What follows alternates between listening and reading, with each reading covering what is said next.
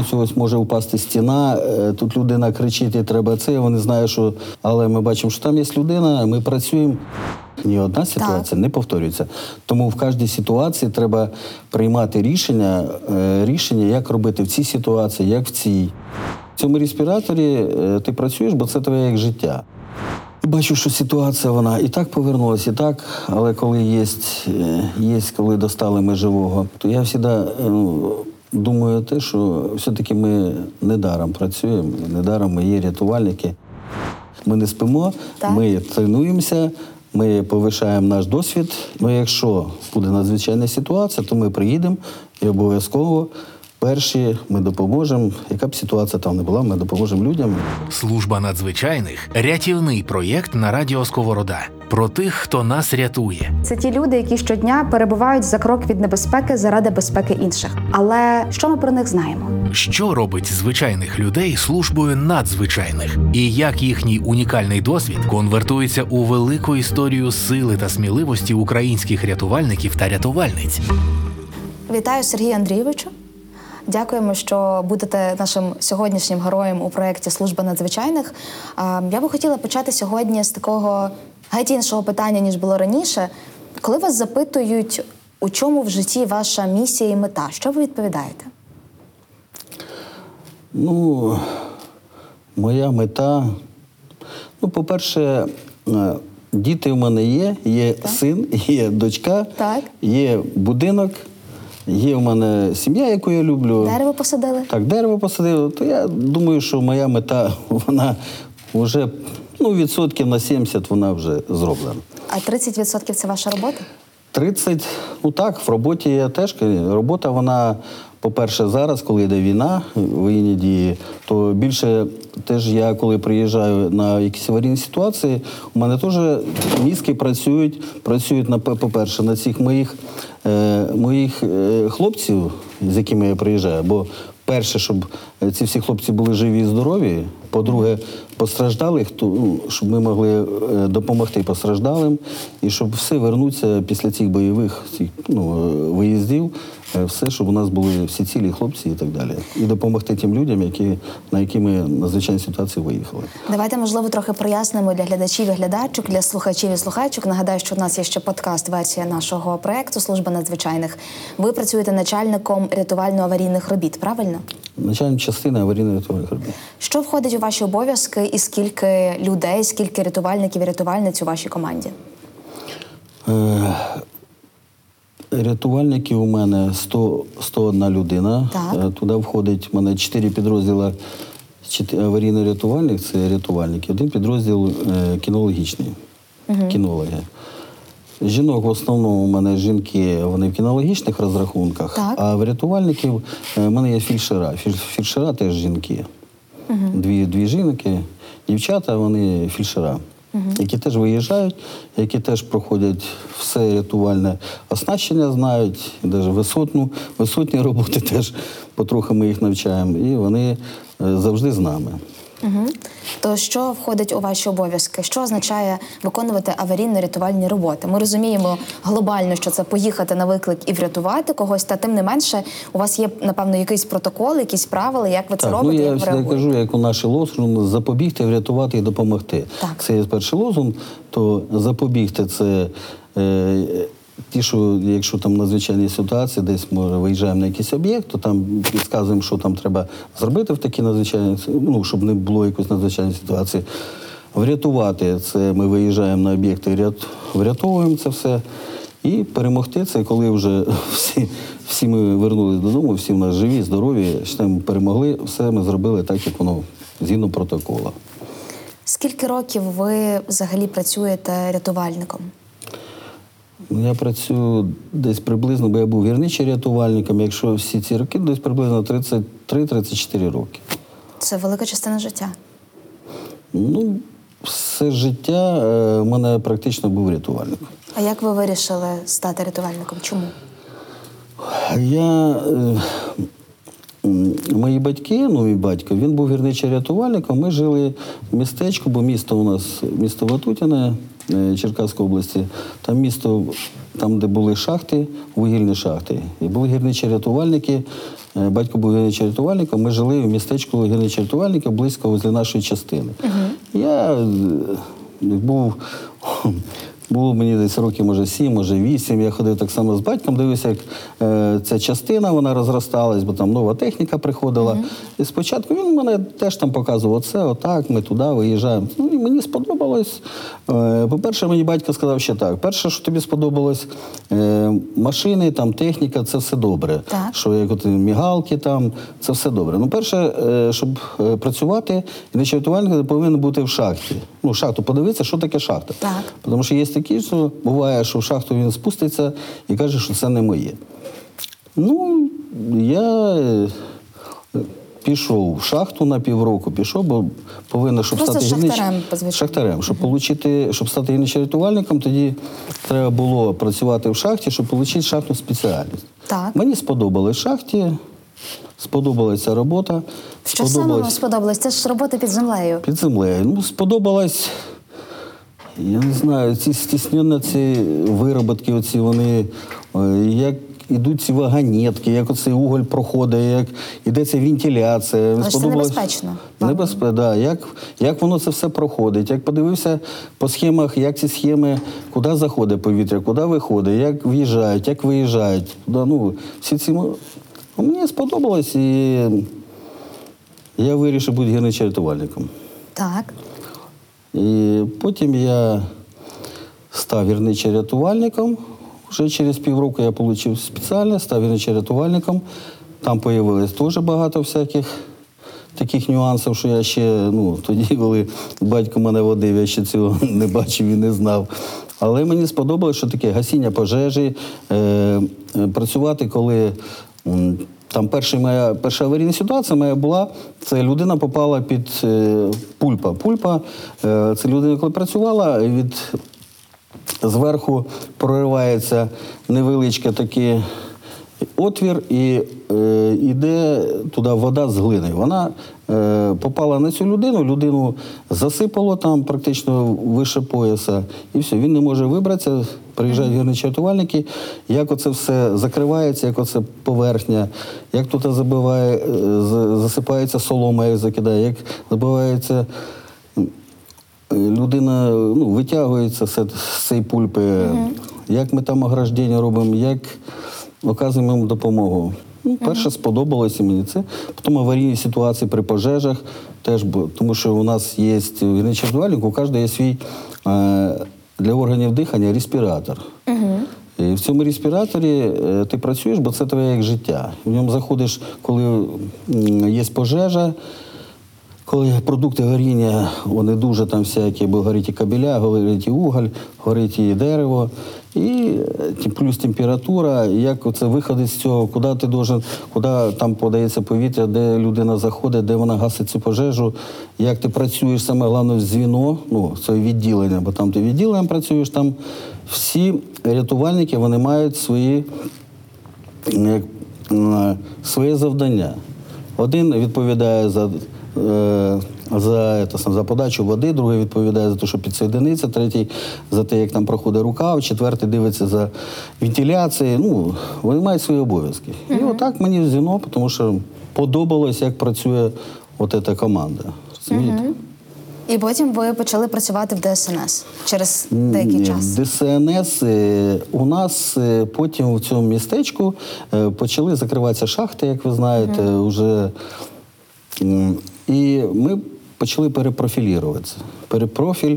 І я перейшов в Дністровську ГАЕС, туди, там обслуговували штольні. Штольні проходять, Дністровська, Чернівецька область, Дністровська ГАЕС, акумулююча станція. Ми обслуговували ті штольні, бо вони теж йшли підземним способом. І працював я там. Там працював, а потім вже перевівся в ДСНС, в мобільний рятувальний центр. Тобто ДСНС ви працюєте десь років 10, правильно? Приблизно десь так. Хто ці люди, служба надзвичайних? Хто вони? Ну, я рахую, це герої. Це герої, їх багато, тому що навіть мої хлопці і багато цих героїв. Бо я бачу, скільки вони, як вони працюють, як вони допомагають тим людям, що живих, наскільки це плодотворна така праця, що просто ці герої. Як висить, там плита висить над головою, там як ось може впасти стіна, тут людина кричить, і треба це, вони знають, що ми всі знаємо, що може щось упасти, може щось травмувати, але ми бачимо, що там є людина, ми працюємо, стараємося це там закрити, там допомогти, і щоб обов'язково тільки допомогу витягнути цю людину, не блокувати і з того під завалу.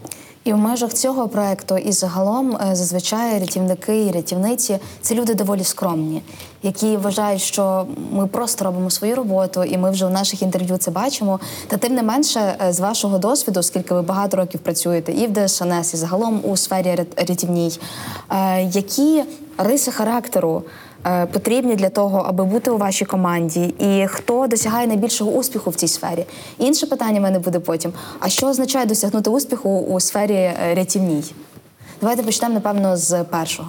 Люди, перше для мене, щоб людина прийшла, вона розуміла, чого вона прийшла, що вона хоче в цій сфері, як працювати. Бо ми, коли ми дивимося фільми, біжить рятувальник, біжить, допомагає там, бо там десь горить. Все це воно з сторони, воно дуже, дуже як добре, але коли людина приходить сюди на місце, вона бачить, які тут ще є, я би сказати, багато таких нюансів, які спочатку треба вивчитися, а потім вже робити ці всі дії, які ось ми зараз бачимо там, у всяких так фільмах і так далі. І буває, що треба і там навчатися на висотника, і треба знати, як працювати з цим вірьовкою, висотним оснащенням, як працювати з гідравлічним оснащенням, пневматичним. Це теж постійно треба працювати над цим. А як ми беремо це останні часи, дуже багато приходить техніки, обладнання, воно таких дуже нового приходить, треба осваювати. Приходять і камери, приходять акустичні прилади, приходить все багато, тахіометри і так далі, які слідять за, як у нас оце в залі, слідять за, щоб не впало там здання, щоб рятувальник там не застиг під цими завалами. Це все треба навчатись. Якщо людина хоче, вона навчається. Тому що якщо не навчиться ця людина, і коли вона буде працювати в команді, і у нього не буде цих знань, то не можна опиратися, бо він не зможе допомогти, допустимо, тому що, хто буде працювати рядом. Тобто перший такий момент – це насправді бути рятувальником, це бути готовим постійно вчитися. Так. І що окрім картинки, яку ми бачимо так і в фільмах, і зараз в Україні, коли рятують людей і тварин, і взагалі розчищають завали, перш за все треба мати певні знання теоретичні для того, щоб розуміти, як діяти в ті чи інші ситуації, правильно? Так. А потім на практиці і практичні. І всі надзвичайні ситуації нема, вони не повторюються. Ні одна ситуація не повторюється. Тому в кожній ситуації треба приймати рішення, як робити в цій ситуації, як в цій. Яке обладнання примінити, так або так. Розумієте, багато нюансів. Всі ситуації треба обдумувати. Це так цікаво, немає ні одної схожої надзвичайної ситуації? Немає ні одної. Наскільки я був на ситуаціях надзвичайних, схожих немає. Угу.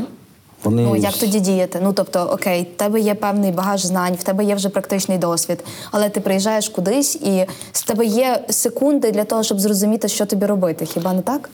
Так. Ви бачите, що якщо ми працюємо під завал, на завалі, тут ми можемо зустрітися з пожежею. З пожежею, да? Є пожежа, де треба її, а там людина вже, людина, яка допомоги потребує. Тут пожежу допомогли, ми ліквідували. Далі ми проходимо, там може бути такий участок, що ми туди не можемо пройти. Треба буде задіяти якусь техніку. Треба буде, вони всі окремо, всі різні, всі ситуації. Тоді починаєш думати, тут працює вже голова. Я хочу вам сказати, що коли я приїжджаю на надзвичайну ситуацію, я відключаюсь від всіх оцих проблем, і в мене починається тільки працювати воно в цьому ракурсі, тому що треба працювати де, щоб людина, рятувальник нікуди не попав, щоб цю людину спасти, як його закрити, Навіть от колись я ще раніше, коли працював до цієї служби, от ми працювали, де людей доставали з колодязь. Ну, в колодязі. В колодязі були завали, де кольця витягували, які копали колодязі. І от одне кольцо спорснуло, і цю людину там привалило, він практично був завалений до шиї. Щоб це все не зробити далі обвал, теж треба було придумувати, що робити. Вложили ми туди, додавали апарат кисневий, і накривали його каструлею, тому що це все приходило вже в голову, щоб не завалити. Завалили ми цю каструлю, але він дихав під цією каструлею, розумієте? Потім ми дійшли до нього, відкопали, перекрили, витягли цю людину.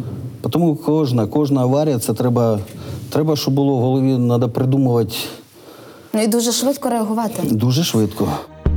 Проєкт реалізується програмою розвитку ООН в Україні у партнерстві з Державною службою України з надзвичайних ситуацій за фінансової підтримки уряду Японії.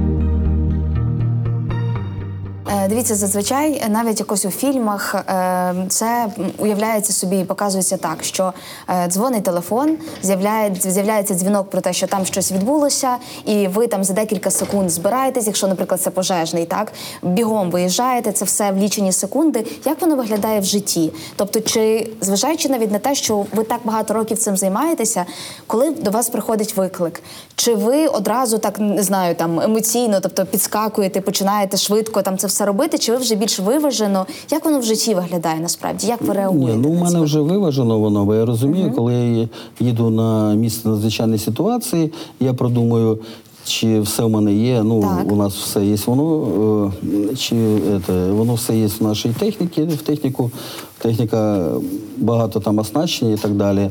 Потім вже навіть по рації там говорю, що ми робимо в першу чергу, де ми робимо в другу чергу, щоб підготовлю особовий склад. І потім, коли вже прибуваю на участок, навіть воно, там теж є, ми можемо прибути, є штаб. Штаб теж може сказати, яку зараз ситуацію треба робити. Ну, мій підрозділ що робить. Якщо ми прибуваємо перші, ми швидко оцінюємо це, тому що йде розвідка, де все перевіряє, бо там ще обов'язково, там, де є завали, то присутні родичі і так далі, вони підскажуть, де, в якій частині, де там люди, хто. З вами завжди є психолог на таких виїздах? Обов'язково. Для того, щоб могти працювати з родичами? Так. І ми вже тоді знаємо, приймаємо рішення, що нам робити в першу чергу. Ну, перше, це розвідка. Розвідку дивимося, де, куди, як ми заходимо, де скільки постраждалих. Скільки хвилин зазвичай ця розвідка займає? Чи це залежить від ситуації? Це залежить від ситуації. Тут залежить, скільки, яке будівля. Вона ж може бути 9-поверхова, вона може бути роздроблена на дві частини. Це треба і в тій частині, і в тій. Скільки розвідок, скільки ми людей туди, скільки в мене є особового складу. А від чого залежить, скільки людей особового складу їде на ту чи іншу ситуацію? Ну, у нас чергує, у нас 20 чоловік. 20 людей? Так. Чергує? Це чергує, так. Ну, приїжджають з других частин, ми ж не тільки самі. Приїжджають з других частин, там уже в штабі там уже определяють, скільки потрібно і куди цих людей направляти. Якщо трохи перейти вже до нашої реальності і говорити про повномасштабне вторгнення, про навантаження, яке випало на вас саме через війну в Україні. Розкажіть, будь ласка, за 2022 рік, де саме ви були з командою? І який випадок з усіх, коли потрібно було розчищувати завали і рятувати людей, був найскладнішим? За 22-й? Ну, перше скажу, що коли почалась війна, бо я тоді був на роботі, перше, ніхто ж не мог зрозуміти, що це таке. На другий день була надзвичайна ситуація, де був підбитий наш літак. Це 25 лютого, так? Так, десь 25 лютого, мабуть. І він приземлився на полі, там теж загинули і військові, але льотчиків деблоковували ми, бо там остались. Теж попали вони там, хто випринув, хто залишився в літаку, де блокували. Оце я побачив, що таке начало цієї війни, бо ніхто не мог зразу… Ви вірили в те, що буде війна, чесно? Чесно, не вірив. Не вірили? Я не вірив, ні. Ну, я не можу, щоб в 21 столітті була війна, а щось мені воно не спадало на думку, що буде таке. Ну, і потім вже почалися ці всі оці вибухи, що ми вже виїжджали. Ми виїжджали вже ж там, спасали людей, де попадали вже ці ракети, попадали в жилі будинки. В Києві? В Київ, так. Угу. Можливо, ви були на Лобановського? Були. Теж, так. Розкажіть, будь ласка, трохи про цей день. Як вам прийшов виклик, як ви збиралися і взагалі? Ми збираємося швидко, у нас 3 хвилини. У вас на збори? 3 хвилини, ми вже виїжджаємо, це чергова зміна. Ми виїжджаємо туди, виїхали на місце, опять отримали завдання, там перекріпляли, ходили в розвідку, закріпляли всі плити, які нависаючі, ми зрізали, що там було, щоб могли проходити туди рятувальники, і спасали людей. Допомагали. Скільки людей врятували тоді? Тоді в общому загалі це воно йшло як... Це не тільки ми, там були і пожежні, були... На наші там було 2 чи 3, це як воно йшло на наші. Угу. Угу. Які у вас були тоді емоції? Як ви були злі? Чи ви були, навпаки, дуже так, не знаю, з адреналіном і налаштовані на те, що треба рятувати людей і нема значення? Ми налаштовані на те, що рятувати людей. Угу. Це ситуація, щоб рятувати людей. А так злі, бо ця злоба, вона може привести до якоїсь помилки. Тому я ніколи не злюся. Ми просто працюємо так, як ми працюємо. Щоб нічого не... Я вже не від першого рятувальника, рятувальниці це чую. У вас ніби відсутня ця емоційна складова. Тобто ви розумієте, що це війна в вашій країні. Це кинули ракету на Лобановського біля вокзалу в Києві, так? І у вас є діти, ви тут живете. І як ви цю емоційну складову навчилися повністю забирати і просто холодно робити свою роботу? Чи це роки досвіду, чи просто десь якось вас це навчають? Це роки досвіду, я думаю. Угу. Тому, а так то ми теж працюємо, психологи працюють теж в службі. Угу. Тому у нас треба, ми тільки повинні працювати, щоб допомогти цій людині, яка вона потребує цієї допомоги. Угу. Щоб вибух або ще щось. Ми працюємо, щоб не було цих емоцій. Угу. Тому що емоції, вони можуть нашкодити, особливо, коли я виїжджаю як командир, то в мене ж теж за плечима мої хлопці, які там працюють. І мені не треба показати, що я от такий, і щось там в мене случилось, то я себе веду так, як веду себе на всіх надзвичайних ситуаціях. Угу. Все має бути злажено. А в житті ви така сама людина, як на роботі, чи ні? В житті? Угу. Мені здається, ви любите жартувати. Так, жартувати я люблю, дуже люблю. Да. Угу. Так, жартувати я люблю. Виходить вам? Може, спробуємо потім? Чи ви так не можете на камеру? Я трохи хвилююсь, то може потім спробуємо пожартувати. Насправді, і було б смішно, якби не так сумно, насправді. Так. Окей, ви були в Києві. Де ще ви працювали? В таких саме... Я так розумію, що Київська область, ви теж були там, тому що там була величезна кількість руйнувань. Так, в Київській області ми ж були в Запоріжжі і в Дніпрі. Окрім Київської області, ви були в Запоріжжі. В Запоріжжі, Дніпрі. Теж там вже були, коли ракети падали, ми туди теж виїжджали. Балаклія, коли на другий день чи на третій, коли посунули вже... Наші хлопці вже зайшли в Балаклію, і ми там теж допомагали. Там були такі ситуації, що ракети попали в колектор каналізаційний. Там теж треба було деблокувати людину, яка попала в той колектор, і плюс допомогти тим людям, які там жили, там же ні води не було, ні світла, не було, куди зливати каналізацію. Тому це теж допомагали, щоб подати їм воду, подати їм і світло, і зробити оці всі колектора, щоб були очисні споруди. Скільки часу ви там були в Балаклії? Приблизно ми були днів десь 25, десь на 24-25 днів. Так. Поки не подали воду, поки не запрацювали колектора, там, поки не зробили... Вони подали електроенергію, то ми знаходились там і допомагали. Люди були там, напевно, в дуже стресовому і складному стані? Так, Так, бо там було багато техніки, є техніки, яку ми там витягали, там вже підбиті були і танки, і автомобілі, це все теж ми розчищали і дороги, все це ми робили. Піротехніки працювали по розмінуванню, так, там були зірвані мости, де ми теж там робили, щоб вони там понтонні мости могли зробити, там вирізали їм дерева, проходили, ну, щоб там ставили понтонні, то допомагали теж понтонщикам. За 2022 рік яка історія, можливо, порятунку вам запам'яталася? Ну, в Херсоні, я ж в Херсоні ми були, ну там не так порятунок, як ми допомагали, теж допомагали людям, бо там ракети попадали в 9-поверхові будинки, треба було там робити укріплення, підкріпляли потолки, підкріпляли там дахи, працювали.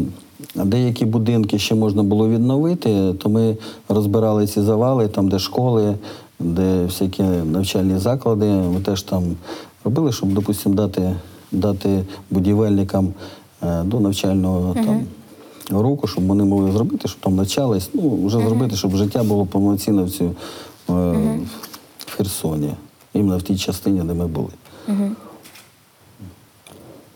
Найбільше таких надзвичайних ситуацій, ще оце, що було, вони ось оце, починає з 23-го року. Це ж Дніпро, 23-й, Запоріжжя теж. Ну і ми в 22-му році в Кременчугі, да, і ще був Кременчуг. Так. Кременчуг теж попало в центр, торгівельний центр. Туди попала теж ракета. Там теж було роботи дуже багато, попрацювали. Нещодавно була ситуація в Ржищі, в Київській області. Теж був виклик, виїхав, це приблизно десь 3 години ночі, бо шахеди, там були гуртожитки, там 4 шахеда, попали в ці будинки. Теж перше прибули на місце надзвичайної ситуації, була пожежа. Там до нашого прибуття там вивели тоді дітей, що вивели їх в підвальне приміщення. Дякувати Богу, але попали ще люди, які не спіли, теж попали. І по прибуттю ми піднялися на 5-й поверх, там була пожежа, пожежні нам пробили прохід, протягнули туди пожежні рукави, бо сильно була пожежа. Дякувати Богу, що практично 10 хвилин і вчасно, коли ми підійшли вже до цієї кімнати, де була ця людина, там була привалена нога була плитою, і деблокували ми цього хлопця, ми витягли його оттуда, живий, дякую Богу, що живий, все, ми віддали їх медичній службі. Пустили вниз. Ну, а потім почали розбирати завали, де були люди, які вже загинули. На жаль, загинули. Це вже потім ми порядку десь сутки працювали, там вже було, помінялись, сутки працювали, і ми достали вже всі тіла. Всі остальні тіла. Скільки найдовше вам доводилося працювати над однією аварією, над одним зруйнованим будинком? З вашого життя загалом? Найдовше, приблизно, якщо ви пам'ятаєте, в Одесі була пожежа, коледж горів. В Одесі загорівся коледж, і там загинув. Там десь ми працювали десь 8-10 днів. Те, що ми доставали, блокували цих людей, які були заблоковані. Чи були у вас такі ситуації в житті, коли ви поверталися з надзвичайної ситуації, і вдома вам було дуже важко відійти від того, що ви побачили? Як ви взагалі з собою ладнаєте? Тобто на другий день вам треба знову йти на роботу? Скажу вам чесно, такого не було, так що владнає.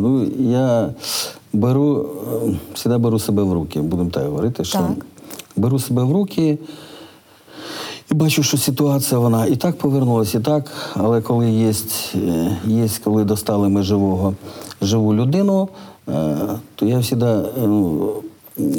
така думаю те, що все-таки ми недаром працюємо, недаром ми є рятувальники. Якщо достали людину, вона жива. Так, а так в собі не замикаюсь. Ні. Угу. Стараюсь вийти.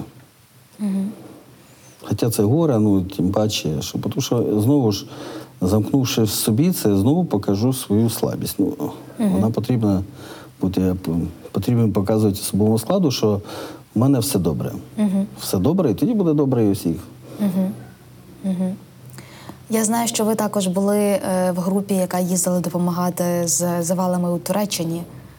В страшній катастрофі, яка там відбулася. 6 по 21, наша команда атестована на Інсарах. Атестована ще раз? Інсарах – це команда, ми 38-ма команда, яка атестована, що ми за кордоном, ми тяжкого класу, ми працюємо. І... Це якась вища категорія? Ні, це проводиться атестація підрозділів, які в кожній країні є команди, вони можуть бути у нас одна, поки що є команди, які вони атестовуються на тяжкий клас, і середній клас, і малий клас. І ми тяжкого класу, і ми команда, яку запрошують потім на оці всі ситуації, які вивчаються за кордоном. І перша команда, вона вилетіла літаком, там була, а друга команда їхали на транспорті. На транспорті ми їхали 3 суток, поки хлопці працювали. Ми 3 суток їхали на транспорті. Виконували роботи по деблокації. Наша команда, вона спасла одну жінку. Жінка одна була жива. А так ми працювали, то доставали там багато тіл. Тіл багато. Допомагали там і туркам, там цьому. Ситуації складні, бо я би сказав, будинки 5-поверхові, які 3 етажа остаються, а нижніх 2 вони просто складаються. І ці 3 поверха стоять на останніх 2 етажах. Тому багато людей постраждалих, які знаходяться були в підвальних приміщеннях або на перших поверхах. Прийшлось заходити в здання. В здання всі вони були, де були наклонені, наклон був великий, де просадка, де були аварійні дуже сильно. Приходилось через пол доставати, вишукувати ці тіла і через підлогу вирубувати і доставати тіла. Служба надзвичайних. Рятівний проєкт на радіо Сковорода. Як ви вважаєте, чи готові ви вже до будь-якої ситуації, яка може виникнути, не дай Бог, звісно, у нашій країні? Тобто, наскільки ви взагалі оцінюєте зараз вашу здатність реагувати на надзвичайні ситуації в Україні? Маючи ці ситуації, які були, то здатен. Я ж вам кажу, що бувають ситуації, вони різні. Але яка б вона ситуація не була, в будь-якому випадку ми будемо виконувати, будемо робити, наскільки це, і будемо навчатись, бо кожна ситуація, вона під собою потребує, бо скільки я не виїжджав на ці надзвичайні ситуації, дивився, якого обладнання не вистачає, що нам ще потрібно, що потрібно проробити так, щоб воно було більш легше для особового складу, більш ефективніше для того, щоб ми швидше достали. Тому це все прорабатується, з кожної надзвичайної ситуації, воно те докуплюється, те проходить розбір аварії, тому що після кожної надзвичайної ситуації я збираю особовий склад, і ми робимо розбір аварій. Аналізуєте? Проходить аналіз, тоді кожен там, хто там де був, він теж розповідає, потім ми це все попрацьовуємо, де було правильно, де було неправильно, де як доробити ці всі ситуації, щоб слідуючі вони вже не звучали. Ви знаєте, за час повномасштабного вторгнення в Україні питання безпеки і правил безпеки кожного, вони там в перший пункт порядку денного, десь в себе в житті ти вже перечитав купу всього, і про те, що там не можна там ховатися в ванні, а потім вже спочатку можна, потім не можна, треба там йти в коридор, коли повітряна тривога, потім вже не треба йти в коридор. Дивіться, давайте спробуємо розставити якісь крапки над цим всім. Тому що, я кажу, Є декілька думок. Є те, що коли повітряна тривога, можна ховатися в ванні. Давайте короткими відповідями на запитання спробуємо пояснити. Можна ховатися в ванні, коли повітряна тривога, чи ні? Ні, не можна ховатися. Всі повинні виходити там, де є... спускатись вниз, де в підвальні приміщення. Я не можу, якщо десь застало це дев'ятиповерховий будинок, це треба дивитися по ситуації. Так. Куди в цій ситуації можна, як воно. Я не був в цій ситуації, не можу так сказати, де, але якщо дивитись, то буває, якщо попадає ракета, то практично той участок, він весь попадає в ураження. Тобто найкращий варіант – це спуститися максимально вниз. Тільки максимально треба уходити. Добре, а якщо у підвалі немає ще одного виходу? А зазвичай у підвальних приміщеннях немає ще одного виходу. Яка ймовірність, що людина виживе там і її знайдуть? Ну, якщо немає виходу іншого, якщо підвальне, добротне підвальне приміщення, то рятувальники обов'язково знайдуть цю людину. Угу. Тому у нас є і кінологічні розрахунки, і... прилади всякі, ми знайдемо цю людину, якби тільки вона була жива, і там було все для цього. Я думаю, що в короткий час ми її знайдемо. Якщо підвального приміщення немає, чи варто йти в коридор? Чи, тобто, ми ніби вже кажу, всі на пам'ять знаємо ці правила, але зайвий раз сказати так, чи, тобто, от якщо максимально немає тих умов, які потрібні, щоб йти вниз, йти в підвал, а ти вже просто немає в тебе багато часу, щоб там дуже думати. Де ховатися? От відкритий такий простір. Все, треба на вулицю, хоча б виходити на вулицю. Так, треба подалі уходити від цих об'єктів, чи подалі уходити від цієї будівлі. Розкажіть, будь ласка, про спецодяг та обладнання, які вам необхідні для того, аби виконувати свою роботу. Обладнання у нас, воно, перше, должно бути пошукове обладнання, яке ми в розвідці, ми працюємо на розвідку, це там і камери, і акустичні прилади, і тахіометр, який стоїть, щоб безпека була, безпека рятувальникам, коли вони зайдуть в якесь приміщення в будинку, що там, щоб цей будинок... Щоб тахіометр дивився за цим будинком, він роботизований тахіометр, він дивиться за будинком, наскільки він похиляється, наскільки уходять ці конструкції, щоб це працювати. Друге, і той інструмент, яким ми працюємо. У нас є електричний інструмент, у нас є мала механізація, це там і бензопили, і бензорізаки, електричний, що на батареях, що у нас електричний проводний, і електростанції, і освітлення. Медична складова, це ноші, все і альпіністське оснащення. Це, що хлопці працюють на висоті. Це вкратце. Воно все знаходиться в наших автомобілях, і ми з ним виїжджаємо на надзвичайну ситуацію. Воно на кожний підрозділ є своє оснащення. Своїм ми працюємо, і коли нам треба додаткове оснащення, тоді ще є у нас додаткове оснащення, коли воно, допустимо, ми працюємо довго, там по 10 днів, по 20 днів, то ще додатково беремо оснащення ще з нашої бази. Що українці та українки, можливо, і не тільки іноземці, які будуть дивитися це відео, на вашу думку, не знають про службу надзвичайних ситуацій України, про людей, які тут працюють, і ви б хотіли це їм сказати? Що ми про вас не знаємо? Надзвичайна ситуація. Мене завжди колись питали, коли я був рятувальником, а що ти робиш там? Просто спиш і ждеш, коли буде надзвичайна ситуація? То я хотів би сказати, що ми не спимо, ми тренуємося, ми повишаємо наш досвід, і ми,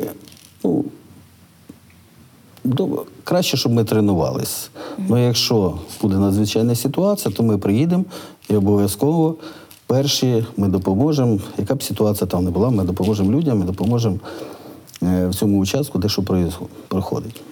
Ви знаєте, з таким спокоєм в голосі і з такою впевненістю, як ви берете участь, як ви даєте це інтерв'ю, в мене реально складається таке враження, що все буде добре, будь-яка надзвичайна ситуація буде вирішена. І, в принципі, все це, напевно, про вас, про вашу службу.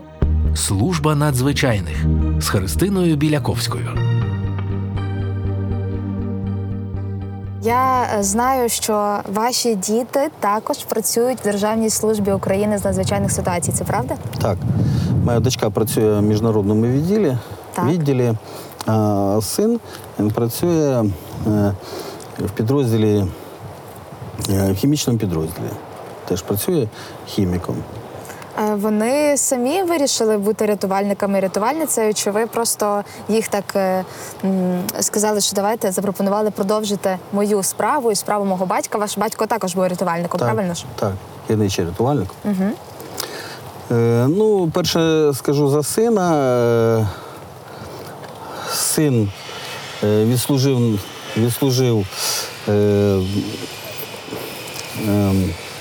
Національній гвардії. Він служив і потім вирішив теж стати як батько. Угу. Ну, ви його підтримали? Прийшлось так. Я підтримав так. І прийшов, став теж рятувальником. Угу. А дочка? А дочка, вона навчалась в університеті на міжнародних, вона в Чернівцях. Вона знає англійську мову, знає три мови, тому теж вирішила, щоб не попробувати. Ну, міжнародний відділ теж попробувати свої сили. Ну і так вона прийшла, запропонував, каже, може, це сподобалось, і працює в міжнародному відділі. Це насправді дуже цікаво. А що вас взагалі навчає по житті ця робота? Ну, ваша робота – це рятувати інших людей, правильно ж? Так. Що вам в житті це дає взагалі? Як це бути рятувальником? Ну, рятувальником бути насправді складно. Складно, я не сказав би, що це так. По-перше, я дуже багато...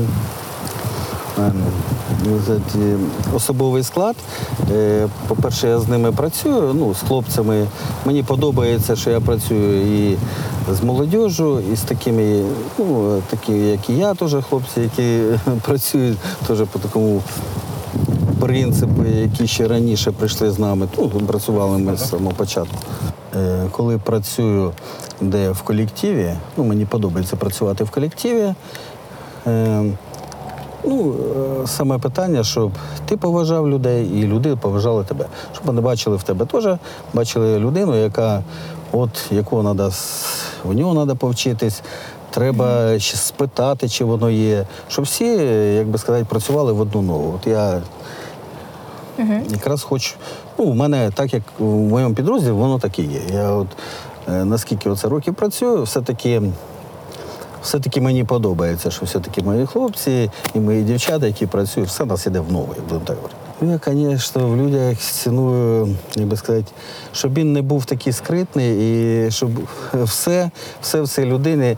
Ну, якщо є якась проблема, то він не повинен віляти, а повинен, допустимо, не то, що він може сказати все сокровенне своє, ну хоча б сказати те, що в нього йде. Тому що є такі моменти, що не завжди можна допомогти людині, якщо він не сказав, що у нього там сталося і так далі. Спочатку повіляв, а потім сказав, і буває, що воно вже час уже утіряний. Тому мені оце іскренне, це саме перше. Відвертість, так. Угу. Якщо б ви не були рятувальником, ким би ви були? І не був рятувальником, мабуть, я був би військовим. Мені сильно подобалася і військова служба теж. Мабуть, я був би військовим. А якщо б не військовим і не рятувальником? Що вам ще в житті подобається? Яка ще професія або якесь хобі у вас є? Може, був би моряком, де на рибацькому парахує. Я так розумію, що під час війни у вас не так багато часу, аби виділяти його на свої хобі. Та тим не менше, як ви відпочиваєте? Як ви проводите час для того, аби трохи відключитися від роботи? Відпочиваю, ходжу в ліс. Можна там... дивитись там і водойоми, я люблю на воду. Любите природу? Так. Люблю біля води. Там у нас дуже хороші такі міста є. І буває, то приїжджаю, то я там відпочиваю. Що би ви хотіли сказати молодим людям, які обирають зараз тільки свою професію і думають про те, що, можливо, я би стала рятувальницею чи рятувальником? Чому їм треба це робити? Чому вони мають долучатись до вас? Ну, це у кожного свій вибір. А хотів би я сказати всім, хто хоче долучитися до рятувальників, то ми просимо всіх, щоб вони приходили і долучались до рятувальників. Ми допоможемо все, що якщо ця людина, що вона хоче бути рятувальником, вона може бути рятувальником, то вона повинна приходити сюди, і якщо щось там не вийде, ми допоможемо. Так що всіх запрошую, ну не всіх, а то молодих людей, які хочуть стати рятувальниками, прошу вас приходити в підрозділ. Ми вам покажемо, як це треба працювати, ми вас навчимо і буде в нашому колективі. Дуже будемо раді, що ви прийдете в цей колектив. Ви така більш позитивно налаштована людина. Як вам позитив допомагає вирішувати і давати раду з надзвичайними ситуаціями? Позитив, ну, я... Саме головне, щоб не зациклюватися в цих, як би сказати, всяке буває в цьому житті, ну, треба трошки розслаблятися, а розслаблятися воно повинно якось, щоб воно було в колективі, де-то може і якимось анекдотом, де-то, і що ще раз сказати, по життю, бо по життю теж буває всякі таких ситуацій, що вони теж багато їздимо за кордон, і є такі ситуації, що можна там десь трошки посміятись, трошки і розказати. Так, і розрядитися обстановку. Так. Я стараюсь не зациклювати. І якщо там якесь там питання, тоже хтось є якісь проблеми, то перевести це в якийсь ракурс, такий, щоб я трошки якось уже війшов в цю, розслабився. Дякую вам за розмову. Дякую вам. Дякую. Служба надзвичайних – рятівний проєкт на радіо «Сковорода» про тих, хто нас рятує. Це ті люди, які щодня перебувають за крок від небезпеки заради безпеки інших. Але що ми про них знаємо? Що робить звичайних людей службою надзвичайних? І як їхній унікальний досвід конвертується у велику історію сили та сміливості українських рятувальників та рятувальниць?